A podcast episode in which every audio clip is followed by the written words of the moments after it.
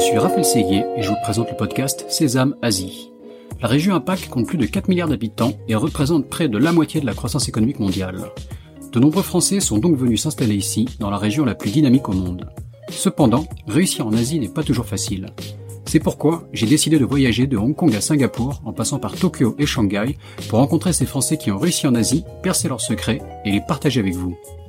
Si le podcast Sésame Asie vous plaît, n'oubliez pas de laisser 5 étoiles et un commentaire sur Apple Podcast, cela m'aide beaucoup. Je vous souhaite une bonne écoute. Bonjour Pierre. Bonjour Raphaël. Merci Pierre d'avoir accepté mon invitation sur euh, le podcast Sésame Asie. Donc euh, Pierre Poignant, tu es CEO et cofondateur de Branded, le nouveau projet euh, sur lequel tu travailles. la promesse de Branded, c'est We take your Amazon brand to the next level, mais tu vas nous expliquer dans un instant qu'est-ce que ça veut dire. Euh, tu es bien connu pour avoir euh, également été CEO et cofondateur puis CEO de Lazada, une plateforme de e-commerce euh, très connue sur la région. On peut dire que c'est le Amazon d'Asie du Sud-Est, peut-être pour résumer. Euh, on a d'ailleurs parlé à plusieurs reprises de toi sur le podcast, donc très heureux de t'avoir aujourd'hui. Euh, il y a certains de nos invités qui faisaient partie, je crois, de ce qu'on appelle la, French Mafia de, Lazada. Il y avait quelques talents chez vous, peut-être formés à Singapour, qui ont qui ont semé sur la région et qui ont fait des belles réussites et que j'ai eu l'occasion de, recevoir. Mais pour commencer, euh, Pierre, je vais te demander de te, présenter brièvement et de, me dire avec tes propres mots qu'est-ce que c'est que, que, Branded? merci Raphaël. Alors moi je suis donc je suis effectivement français, je suis breton d'origine.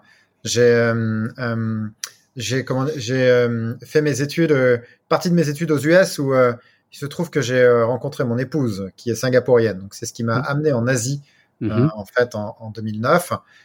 j'ai fait une première partie de carrière dans le conseil chez, chez McKinsey.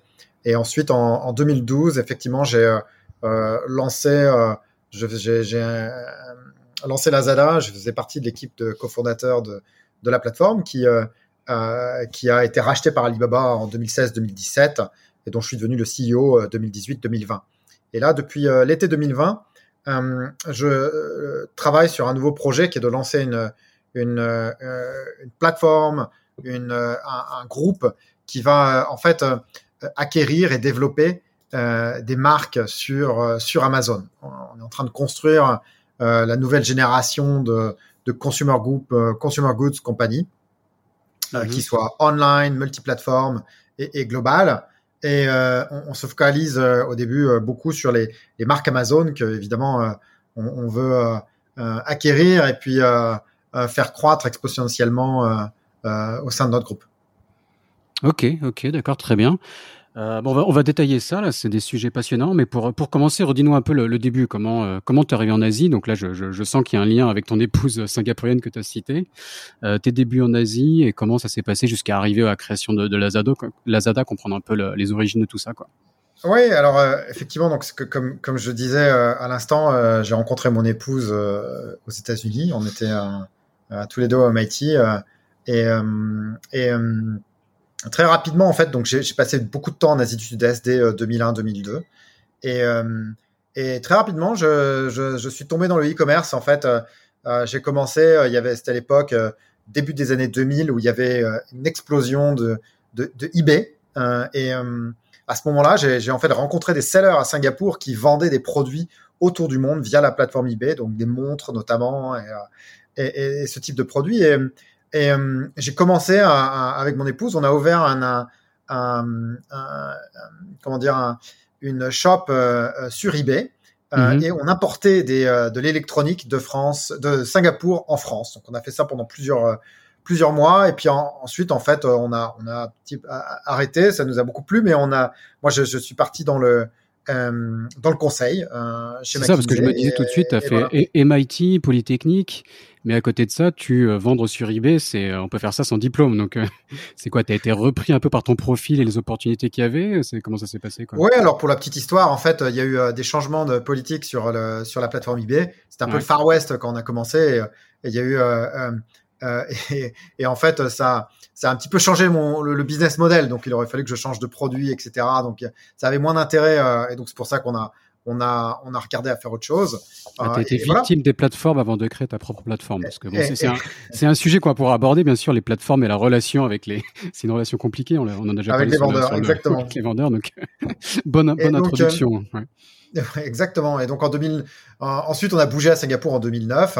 Euh, et euh, en 2012, j'ai quitté le, conseil. J'ai regardé à, à, tout simplement à, une aventure un peu plus entrepreneuriale euh, dans, le dans le l'univers digital qui était en plein en pleine ébullition à l'époque euh, à, Singapour en Asie du Sud-Est. Ça commençait euh, tout juste hein, avec l'arrivée de Rocket Internet, euh, toutes les plateformes dont on entend aujourd'hui le, nom comme Grab, euh, Gojek, euh, Tokopedia, Lazada se sont toutes euh, lancées à, cette époque. Et, donc c'est à ce moment-là que j'ai rencontré, bah, j'ai rencontré le, CEO de Lazada qui s'appelait qui Max.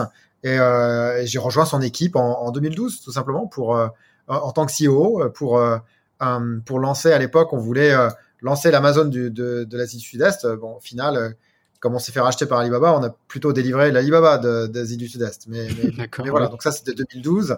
Mm -hmm. euh, et euh, donc. Mais décris-nous un peu euh, l'ambiance à l'époque. Lazada était à ses tout débuts. C'était vraiment une start-up bouillonnante. C'était comment? Ouais, alors en, en, en Asie du Sud-Est, à l'époque, il n'y avait pas vraiment de. Euh, L'économie digitale euh, commençait juste. C'était en, en, pleine. Euh, des plein, en pleine ébullition. Et, et, en fait, il y avait très, très peu d'infrastructures. Donc par exemple, il n'y avait pas vraiment de paiement, logistique, tout, tout était euh, complexe. Et euh, sur le, en e-commerce, hein, donc là je parle de 2011-2012, euh, la plupart des transactions étaient euh, faites sur des, des, sites de C2C, hein, consumer-consumer, un petit peu comme Le Bon Coin en France, où les gens, euh, pour, euh, pour récupérer leurs produits, en fait, se rencontraient. Une grande partie des, des transactions étaient conclues offline, donc les gens se rencontraient au métro, BTS en Thaïlande, par exemple pour mhm. échanger euh, le cash et les produits. Et donc nous, on est arrivé en J'ai connu ça en France aussi. Il y a, ouais, bon, peut-être il y a 15-20 ans en France. Il y a 20 ans facile. Exactement. Et euh, donc nous, on est arrivé avec une plateforme qui euh, s'occupait de des paiements, de la logistique, qui vérifiait la qualité des produits. Euh, on se focalisait beaucoup en, en électronique à l'époque. Et, et ça a très bien marché parce qu'on avait une, une proposition de valeur qui, qui était beaucoup plus efficiente et et convenient pour les euh, pour les clients d'Asie du Sud-Est dans tous les pays. On a on a commencé une croissance très forte, euh, ce qui nous a permis d'être leader assez rapidement, de lever pas mal pas mal d'argent. On a eu euh, Temasek en 2014 par exemple qui nous a euh, qui qui nous a fait le plus gros funding round à l'époque hein, de la région. et puis en 2016-2017, on a on a été racheté par Alibaba. Parce que c'est ça, un total de 600, 600 millions de levées, c'est ça le chiffre euh, avant le rachat ou, euh, Juste pour euh, un ordre de grandeur. Ouais, alors, le, ouais. un, un, un, petit peu plus. Euh, un, petit peu plus mmh. un petit peu plus. Et, alors, j'ai pas les chiffres en tête, et puis je crois que on communique non, non, pas un, un, ordre de grandeur. Mais euh, voilà, on a, on ça donne déjà une référence. 600 millions, c'est voilà, on a dû toucher le, toucher le milliard. Euh, voilà. Et, et, et donc, euh, tu, tu, ouais, enfin, j'allais juste te demander, là, tu, tu citais donc comme les éléments clés euh, euh, qui t'ont permis peut-être de te différencier, d'avoir ce succès. C'est, tu as cité donc le paiement, euh, donc d'offrir une solution de paiement pratique, c'est ça? Parce que même aujourd'hui, je crois que le cash on delivery, ça reste une, une pratique assez courante hein, dans certains pays d'Asie du Sud-Est. Le paiement oui, et la logistique. Alors, le, les... Et toi, tu t'occupais ouais. en tant que CEO, c'était vraiment tes domaines quelque part. Oui, alors il euh, faut aussi, euh, j'ai cité les, les produits hein, qui sont très importants. La, la, la base du e-commerce, c'est l'offre, -hmm. et donc euh, avoir des produits euh, sur notre plateforme qui correspondaient aux besoins clients, euh, dont on vérifiait la qualité, euh, ça c'était très très important et au bon prix, évidemment. Donc ça mhm. c'est la base du e-commerce, et ensuite on euh, on a supporté ça avec euh, une offre de paiement, donc euh, c'était du, on a on a été les premiers à avoir à construire un réseau de cash on delivery qui soit sur l'ensemble d'Asie Sud-Est et qui couvrait quasiment 95% des clients. et et puis on a mis en place un réseau logistique à la fois en propre et à la fois en, en utilisant une collection de, de 3PL dans la région qui permettait d'avoir un qui permet d'avoir un service qui était de très bonne qualité au client au client final. D'accord, parce qu'on on parle donc de couvrir toute l'Asie du Sud-Est, donc ça part de Singapour, mais c'est quoi? Il y a Malaisie, Indonésie, Thaïlande. Euh, Exactement. Encore un, peut-être non? C'est 600 avec... millions de ouais. 600 millions de personnes. Indonésie, Malaisie, euh, et des pays où c'est pas évident de livrer, quoi. Enfin, les, les, Philippines, c'est un archipel d'îles et c'est un pays qui reste en développement. Enfin, donc j'imagine que d'offrir un site, donc c'est peut-être de, de, là la décision de faire son propre système de logistique, quoi, pour arriver à être efficace pour livrer les, les colis à l'heure, quoi. C'est ça la, logique. Exactement. Alors euh, après, euh, dans toutes ces, euh, dans tous ces pays, en fait, il y a une très grosse concentration de la demande dans les dans les major métros, surtout au début en 2012-2013. D'accord. Ouais, c'est là que c'est marché quand même. Mm. Voilà, donc quasiment 50% de la demande était dans les 50-60 dans les, grandes métropoles d'Asie du Sud-Est. Mm-hmm. Mais est-ce que c'était pas une prise de risque de, faire, de développer un service logistique? Parce que une, fois, que ça marche, etc., a posteriori, ça semble logique, mais sur le coup, euh, non, ça semblait pas un risque de se dire euh, peut-être qu'on investit là-dedans et qu'on va se planter, quoi. Euh, je pense pas que c'était. Alors on est, euh, on réfléchit pas tellement euh, de comme ça en fait. On a le, ce qu'on voulait, c'est établir une confiance, la confiance des clients. Et c'était ça le. Euh, parce qu'il y avait beaucoup de scams à l'époque sur euh, sur euh, en e-commerce et donc établir la confiance c'était très important. Donc on a, on a passé du sur le, que ce soit sur l'offre, sur checker la qualité, les paiements, la logistique, tout ça faisait partie d'une proposition de valeur qui était un petit peu globale. Mm-hmm. c'est comme ça qu'on a réfléchi, Raphaël. D'accord, ok, ouais, ça, j'imagine bien pour avoir connu aussi les, débuts de l'e-commerce en Chine. C'est sûr que d'assurer à la fois la qualité, que les produits soient vrais, etc. Ça devait être assez clé. Euh, et donc, tu as commencé à citer à la fois ces levées de fonds successives, le rachat par Alibaba. Donc tout ça, c'est des dossiers où tu étais vraiment euh, euh, de front là-dessus. Est-ce que tu peux nous en, nous en parler un peu plus dans les détails Ouais, alors on a les, levées de fonds, c'est pour euh, construire une, une, plateforme comme Lazada, euh, l'accès au capital est absolument critique. Donc, dès le début, on a, on a parlé à beaucoup d'investisseurs qui expliquaient ce qu'on faisait. Et, et en fait, c'est un souvent, surtout, surtout pour les grosses levées, les investisseurs commencent à, à, à discuter avec nous plusieurs mois, voire plusieurs années avant qu'on euh, qu'on conclue le, qu'on conclut le euh, qu'on parle d'un investissement. Donc par exemple Alibaba, mhm. on, les a rencontrés euh, dès 2013 euh, la première fois, donc quasiment euh, 2013-2014, donc quasiment trois ans avant qu'on fasse le deal.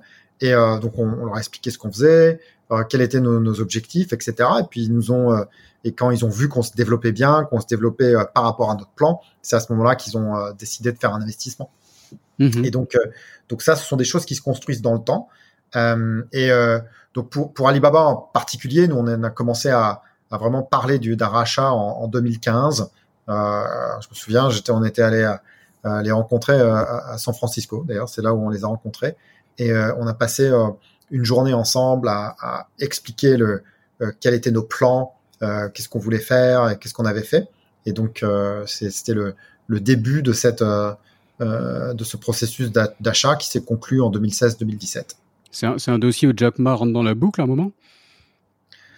Ah, ça, euh, euh, euh, forcément, vu, vu le, le, le, niveau d'investissement, mais on n'a pas été en direct, on n'a pas été en direct avec lui là-dessus. D'accord, ok. Et c'est des négociations, enfin, je veux dire, ça, ça se passe assez simplement ou c'est des, c'est, il y a des rebondissements, c'est, comment ça se passe, quoi? Ouais, c'est comme tout processus de, d'investissement, de M&A, donc le, à un autre niveau, quoi. C'est ça que je pense qu'on a pas mal d'auditeurs qui ont levé un million. Je pense que tu es peut-être le seul là à ce niveau-là, donc c'est pour ça que.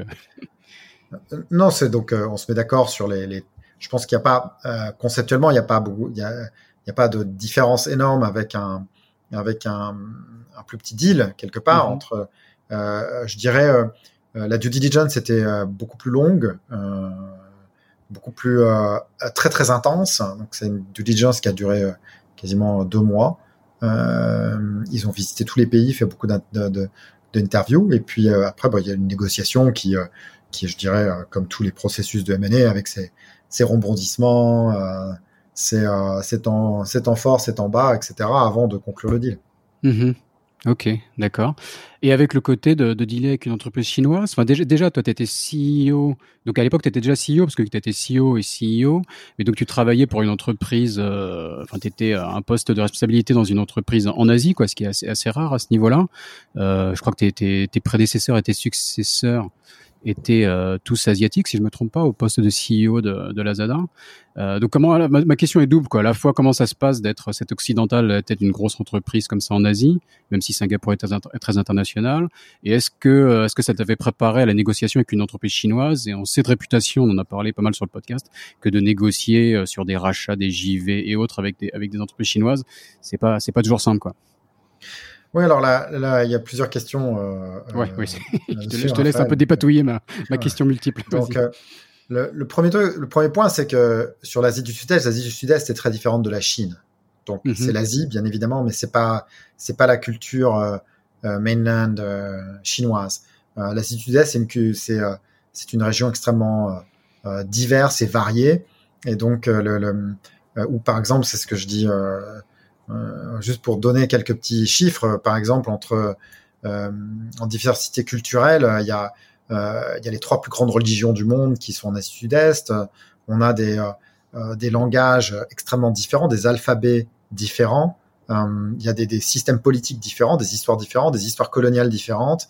on a on a des géographies extrêmement variées entre des îles, des, euh, des, des, péninsules. Et on a l'Indonésie, par exemple, entre Aceh et Papua, c'est la même distance que entre euh, Seattle et Miami. Donc c'est mhm. des géographies extrêmement euh, importantes. En, en Indonésie, sur Java, c'est une île, il y a plusieurs centaines de millions de, il y a une, plus d'une centaine de millions de, de personnes qui vivent dans un endroit extrêmement densément peuplé. Il y a des, des endroits très peu peuplés, donc c'est très très varié. Et quelque part, en fait, pour un euh, c'est une région euh, carrefour, surtout Singapour, où il y a eu euh, une présence occidentale depuis depuis des, milliers, des, centaines d'années.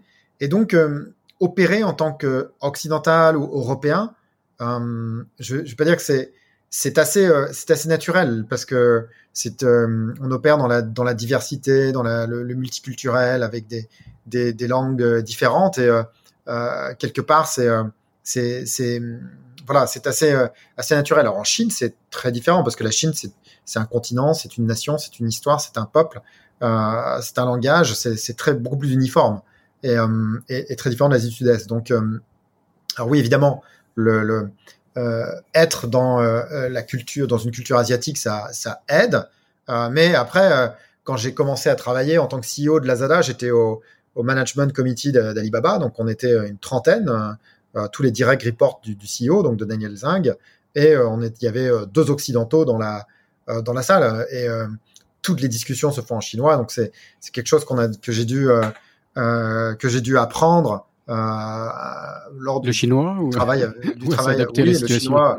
Voilà, tu parles, tu parles le chinois euh, c'est beaucoup, beaucoup dire, mais un, un, un, tout petit peu. Alors, mon, mon, épouse et mes enfants parlent chinois, donc je c'est plutôt un aspect familial que professionnel, je dirais. Mhm, d'accord. Et sur, le, et sur le côté diversité, justement, tu nous parles de la diversité de, de l'Asie du Sud-Est et dans le développement de la ZADA. Euh, Est-ce que tu peux nous parler peut-être justement comment vous êtes développé sur ces différents marchés, euh, leurs spécificités, euh, comment, ouais, comment vous êtes euh, adapté globalement? Alors, oui, alors c'est pareil, on pourrait en parler pendant des heures, mais les, les en fait, le, le, y a, les marchés sont assez, sont assez différents. Alors, en même temps, c'est l'Asie du Sud-Est, donc tu as des, des, des, points communs sur l'importance euh, euh, des réseaux sociaux, l'importance de euh, shopping, euh, le, tout ce qui est le l'aspect entertaining du shopping et, du, commerce est très important. Il y a, y a euh, il y a les catégories qui sont, il y a des catégories qui marchent très bien dans tous les pays. Voilà, donc il y a pas, il y a quelques points communs. Euh, en même temps, il y a aussi des grosses différences. Donc, euh, euh, au Vietnam, 95% des transactions sont cash on delivery. Tandis qu'à Singapour, pour prendre l'opposé, c'est 100% des, transactions sont, sont digitales. Donc il y a, y, a, y a aux Philippines, c'est un archipel. pareil en Indonésie, en Thaïlande, c'est juste une, une, une landmass. Donc il y a, il y a quand même des, des, grosses différences entre pays. Et pour ça, en fait, bah, oui, il faut, il faut s'adapter, il faut avoir, euh, euh, je dirais, euh, un modèle commun qui puisse avoir des synergies sur les géographies et puis après adapter le modèle dans chacun des pays, que ce soit en termes de d'offres, en termes de, de, logistique, de paiement, de, de, de, customer care, etc., qui et ça, donc c'est un travail. je dirais, il n'y a pas de, je dirais, il y a pas de silver bullet. C'est beaucoup de beaucoup de travail en détail, Raphaël. Ouais, non, tout à fait. Non, non, je, revois des épisodes avec Thibaut Brière ou Alice Bézomi, aussi de Singapour. On a un peu abordé les mêmes sujets, donc c'est intéressant. Euh, Alice nous parlait d'ailleurs de l'émergence d'un consommateur moyen quand même euh, à travers l'Asie du, du Sud-Est. Donc ça, ça, rejoint un peu ce que tu dis, qu'il y a des différences, mais on, on retrouve des similitudes. Euh, mais après, pour se placer dans, un peu dans la peau de, de, certains de nos auditeurs qui ont des voilà, qui ont des marques ou qui ont des business qui veulent étendre à travers l'Asie du Sud-Est, euh, comment euh, comment utiliser par exemple un Lazada si on a un produit à vendre et efficacement le, le vendre ce produit à travers toute la, tous ces différents pays quoi? Est-ce que c'est le est-ce que c'est le bon outil? Oui, alors aujourd'hui là, le, euh, en Asie du Sud-Est, le, euh, le, les plateformes, je dirais, euh, prennent un rôle extrêmement dominant dans le dans le e-commerce. donc c'est c'est aujourd'hui ce qu'il faut savoir, c'est que 95% ou 95% des transactions sont via le mobile en Asie du Sud-Est. Et mm-hmm. quand c'est des transactions mobiles, souvent en termes de discovery, de parcours client, passer par des apps est beaucoup plus, euh, c'est beaucoup plus naturel pour les, euh, pour les, euh, pour les clients. Donc les, plateformes, les grosses plateformes apps prennent un rôle prédominant dans le, dans le commerce. Donc ça, on parle donc de Lazada et des autres concurrents directs de e-commerce. On a, on a Shopee, aussi, il y a des par plateformes exemple, Shopee, il y a Tokopedia, Tokopedia, etc. Il y a mhm. aussi des plateformes type Grab, Gojek qui sont sur certains produits, notamment notamment les groceries FMCG euh, qui ont une offre. C'est ce qu'on appelle le quick commerce, par exemple. Et puis, bien évidemment, il y a les plateformes sociales qui, jouent un rôle prépondérant, donc comme Facebook, euh, TikTok, ou même les, plateformes de type WhatsApp, où il y a du commerce dans des groupes WhatsApp qui se passe. et tout, ce, type de transactions sont souvent servies par des sites un peu propres, on dirait direct consumer comme euh, qui euh, qui arrive en fait en, bout de en bout de parcours client pour pour la conversion. Donc, mais euh, le pour lancer sa marque, voilà, il faut lancer sa marque sur les plateformes. Ça, c'est important. Et ensuite, ensuite, je dirais, il faut l'Asie Sud-Est, c'est assez facile de se dire, de se disperser un petit peu. ce qui est important, c'est surtout quand pour gérer une marque petite ou moyenne, c'est de de sélectionner un marché et peut-être de craquer un marché en premier avant de regarder à s'étendre. Hein. Et euh, pour une marque, il y a énormément de partenaires qui peuvent vous aider. Euh, et euh, faut, faut sélectionner un partenaire, craquer un marché, et après s'étendre sur les autres pays avec euh, avec ce partenaire. Donc, mm-hmm.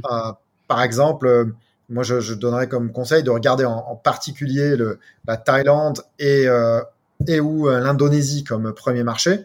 C'est les plus gros marchés de e-commerce aujourd'hui. Hein. Aujourd'hui, c'est le plus gros marché de e-commerce en Asie du Sud-Est, euh, qui ont des caractéristiques euh, assez différentes. Et donc, en fonction de la marque, du positionnement, euh, on peut sélectionner un des deux marchés comme, comme une, base pour, euh, pour une future, future expansion dans, dans, la zone. Voilà. Mm-hmm. Ouais, de, ce que je de ce que j'entends, ouais, il y a, tout un écosystème à gérer quoi sur chaque marché. Après, ça veut dire qu'il faut aussi gérer les réseaux sociaux, etc. Lazada d'ailleurs, c'est des sites dédiés, je crois, à chaque pays, donc euh, donc, euh, ouais, il y, y a, sûrement une logique de trouver un partenaire qui va s'occuper de tout ça euh, dans chaque pays, quoi. Et, et, pour, et, pour, nous éclairer un peu plus sur l'écosystème, alors toi, quand tu étais euh, à la tête de Lazada, face à la concurrence, donc face à, à, à Shopee, tu as cité aussi to, euh, Tokopedia, c'est ça? Exactement. comment, comment, quel était votre, votre positionnement? Quelles étaient un peu les différences entre, les, entre ces différentes plateformes? Comment elles se positionnaient? Comment vous, j'imagine qu'il y avait une certaine lutte pour prendre le marché quelque part?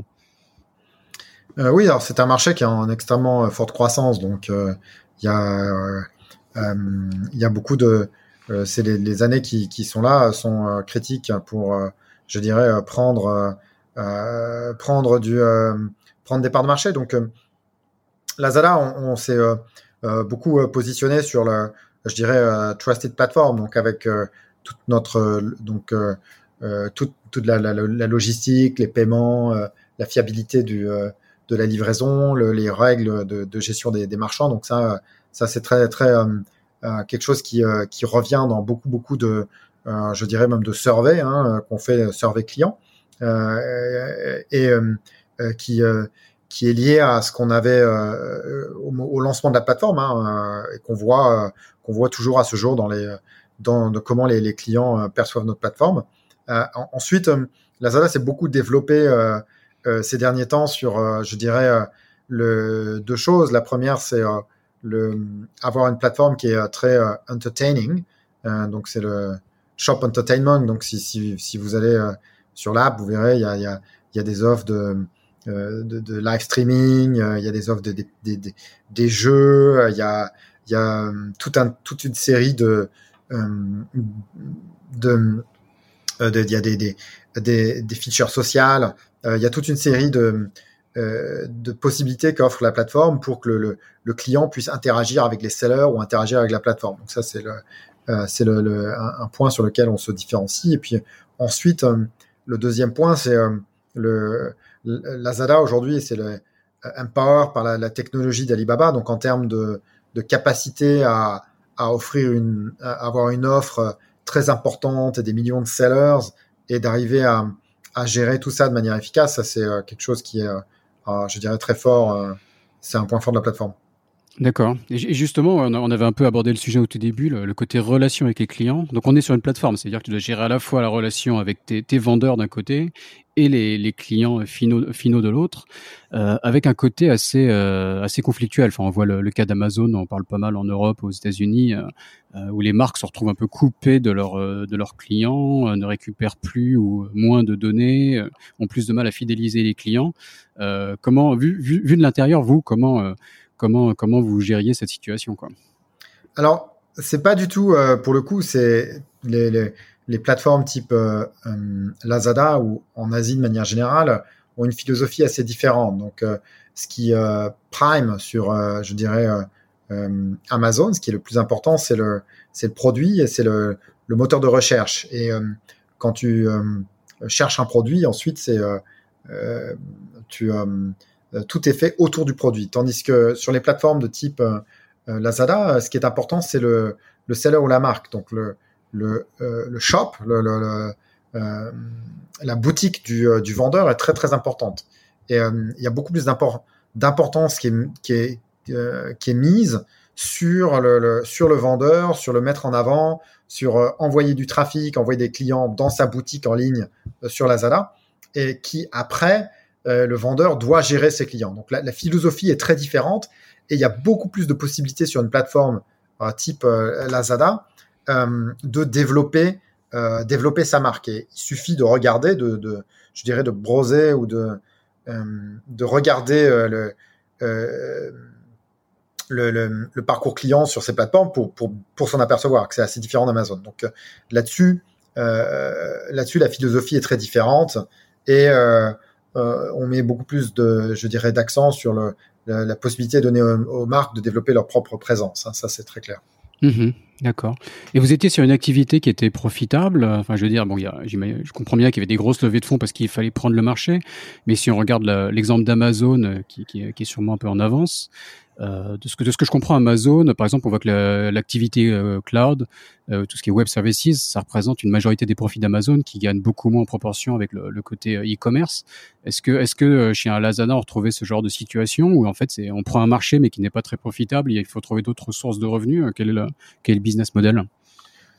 Ouais, alors Lazada fait partie du groupe Alibaba, hein, donc euh, mm-hmm. euh, dans ce cadre-là, extrêmement profitable. Vous pouvez le voir tous les quarters.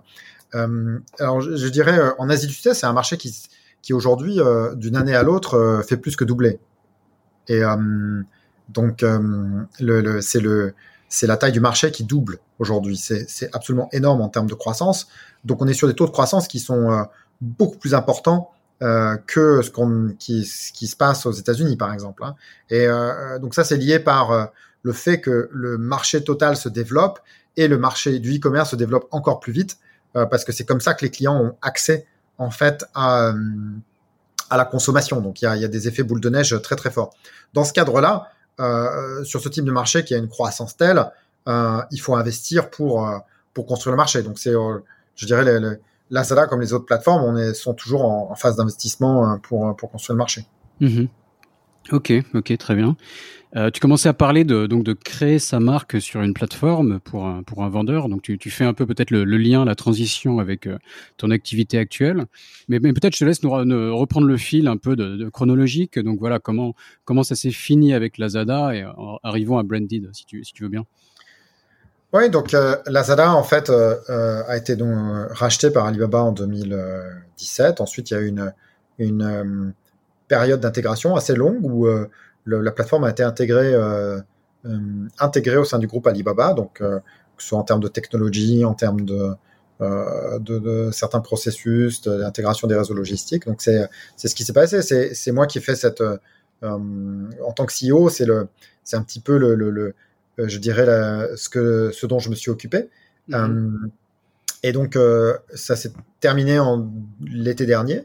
Et, la, et, la, euh, et Alibaba, enfin travailler comme ça, on, a parlé donc le côté rachat, mais à travailler avec Alibaba qui, qui a la réputation d'être une entreprise euh, assez spéciale. On a eu un témoignage sur le sur le podcast de, de Yacine, un spécialiste de la fintech qui a travaillé, je crois, chez Alibaba et chez Alipay, qui nous disait qu'il avait changé 12 fois d'équipe en, en, un an de, de mémoire.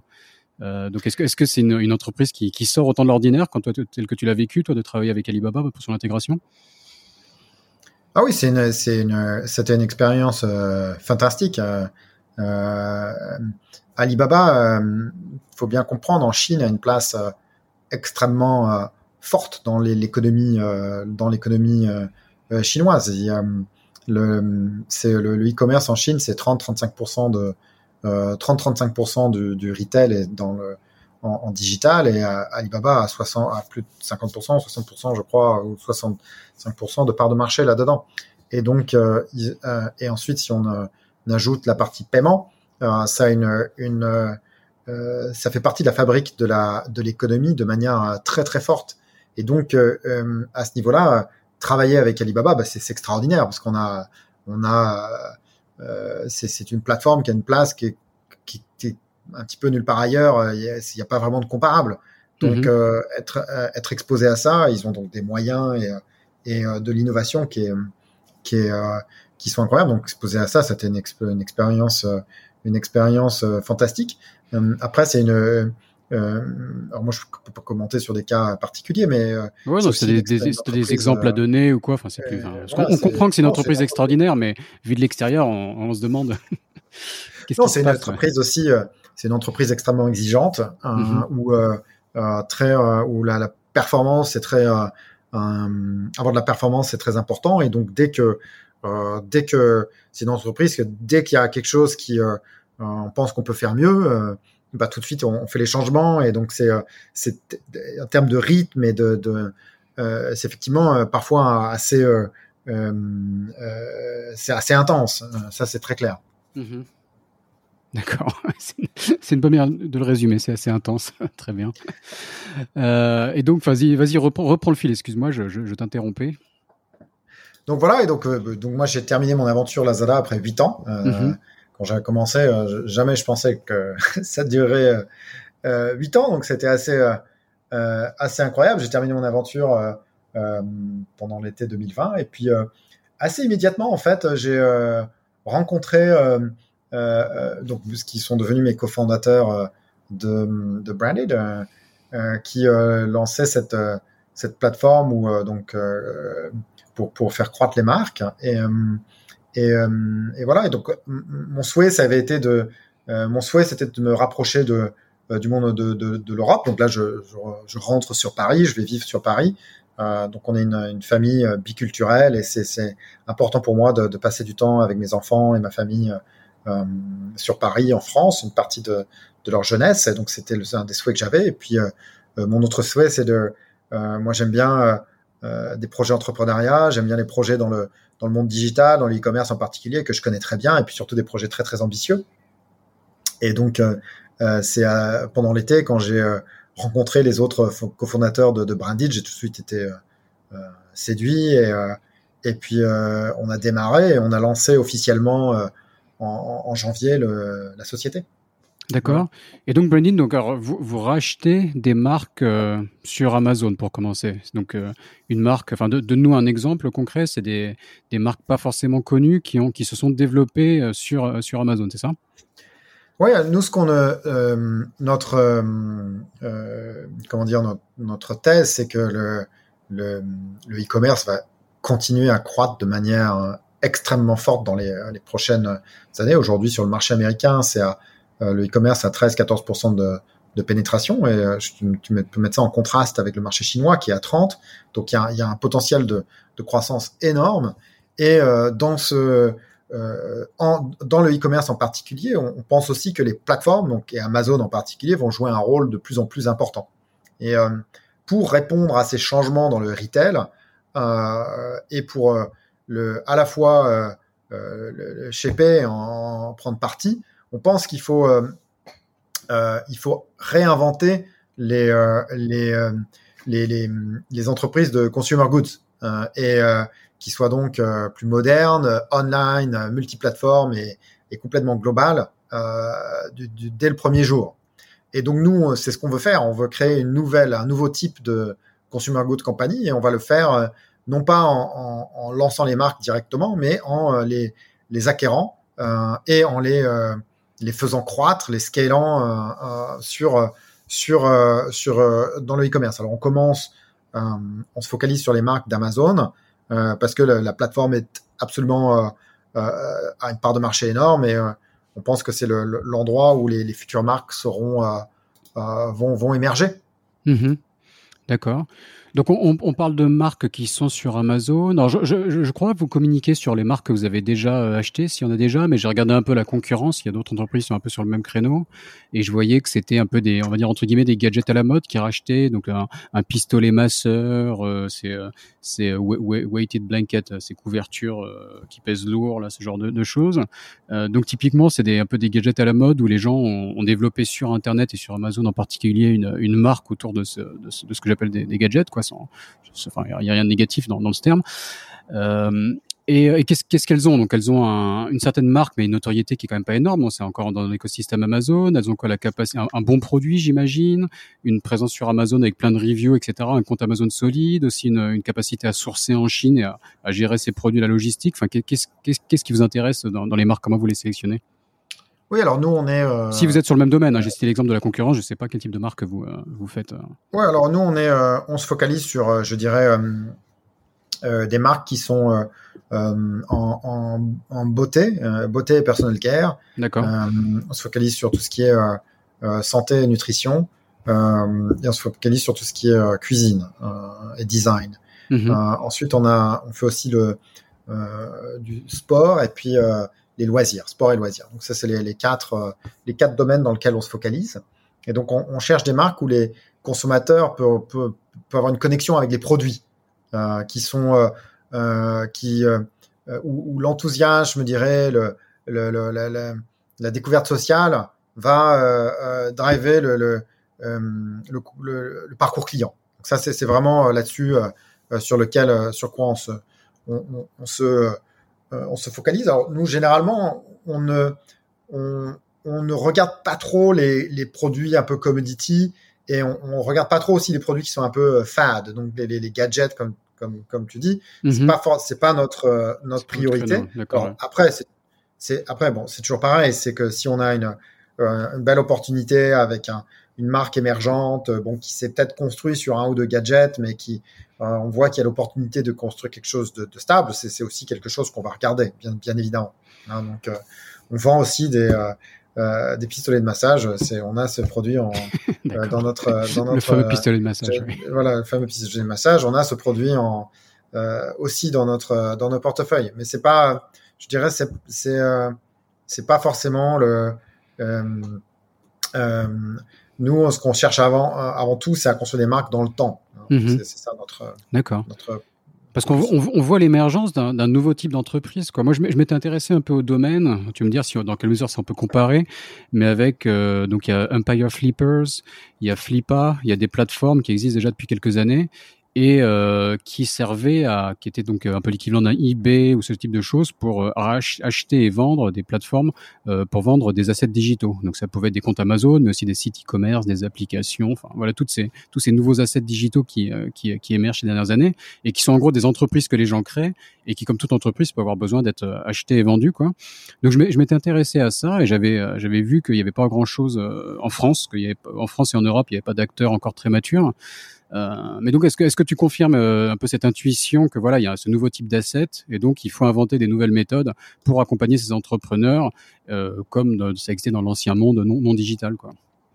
Oui, c'est tout à fait ça. C'est qu'aujourd'hui, quand on est souvent, en tout cas il y a quelques années, quand on a un business qui est purement digital, sur, sur les plateformes, sur Amazon, il n'y a pas forcément beaucoup d'opportunités pour faire des, un exit.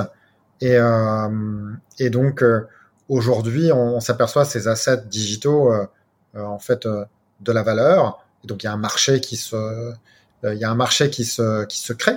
et donc, ça va avoir un effet très positif et boule de neige parce que si les business, ce type de business, il y a une possibilité de faire une, je dirais une sortie, de, de vendre son business, ça va attirer d'autres entrepreneurs, ça va attirer du capital, à la fois pour euh, du capital pour acheter, mais il faut aussi du capital pour lancer ses business.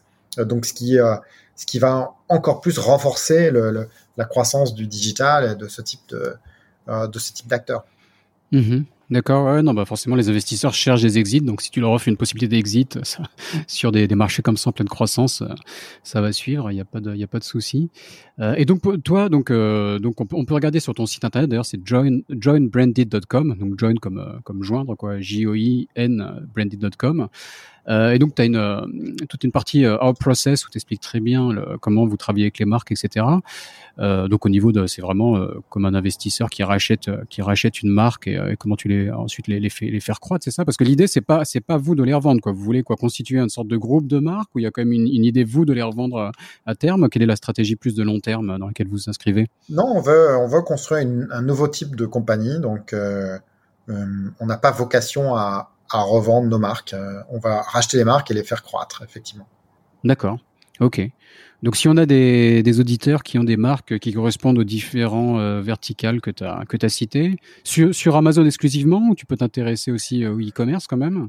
Euh, Non, on fait les deux. Alors, aujourd'hui, on regarde en, je dirais, premièrement Amazon, parce que notre, notre plateforme, nos opérations sont, sont je dirais, faites pour supporter euh, et pour scaler des marques qui, euh, qui ont émergé à partir d'Amazon. Mais, mais, on va, on n'est pas restreint euh, là-dessus. On va regarder un petit peu, un petit peu tous les acteurs, surtout à partir du moment où ils ont une présence sur Amazon. C'est quelque chose qui nous intéresse. D'accord. Et j'imagine que vous offrez des deals où les, vous rachetez les marques, mais le, les fondateurs peuvent garder un peu d'equity et bénéficier de, de, la croissance que vous allez offrir avec vos, vos moyens, quoi. Est-ce que c'est ça l'idée? Exactement. Alors après, il y a différents types de, en fonction de ce que veut le, le, le fondateur, on a différents types de. On, peut être très euh, flexible sur nos, sur nos, euh, je dirais nos, nos, nos deals, la, structuration de nos deals. Euh, ça dépend de ce que veut le, fondateur. On a des fondateurs qui sont restés avec nous, qui, il y a des fondateurs qui existent complètement, il y a des fondateurs qui veulent de l'upside dans le futur. Donc, il, il y a des fondateurs qui disent non, moi je veux du cash maintenant parce qu'ils ont une, l'idée de, de, créer un nouveau business par derrière et donc ils ont besoin de, cash aujourd'hui pour investir dans leur futur business. Donc il y a, on y a différents, euh, en fonction de ce que l'entrepreneur souhaite, euh, euh, ben, on a différents types de, structures de deal qui en résultent. Mmh ok, ok, très bien. Donc bon, le, message est passé. Hein, si, si, des entrepreneurs nous écoutent et sont intéressés, ils peuvent aller voir sur johnbranded.com. Il y a pas mal d'informations. C'est tout cela est très clair. Euh, mais on arrive, on arrive déjà à la, à la, fin. On a décidé de faire un épisode plus court. Là. Le, le, dernier épisode que je diffuse euh, dure deux heures, donc euh, je te remercie Pierre d'être d'être concis et synthétique, et on va on va essayer de tenir là, une, quarantaine de minutes. Euh, c'est pas plus mal. mais donc pour pour conclure, est-ce que tu peux nous partager faire un peu le fruit de toute cette expérience? Est-ce que est-ce que est-ce que tu en retires une astuce ou une aventure Comment comment hacker ou craquer l'Asie l'Asie du Sud-Est, j'ai envie de dire, vu que c'est ton, ton domaine de prédilection? Ouais, je pense que euh, euh, pour moi, en fait, euh, le, les gens qui ont du succès en Asie du Sud-Est, ce sont des gens qui ont un amour et une passion pour la région, un amour et une passion pour pour la culture, pour les différents pays et, et, qui sont qui s'ancrent dans cette région. Et je pense que c'est le c'est le plus important. et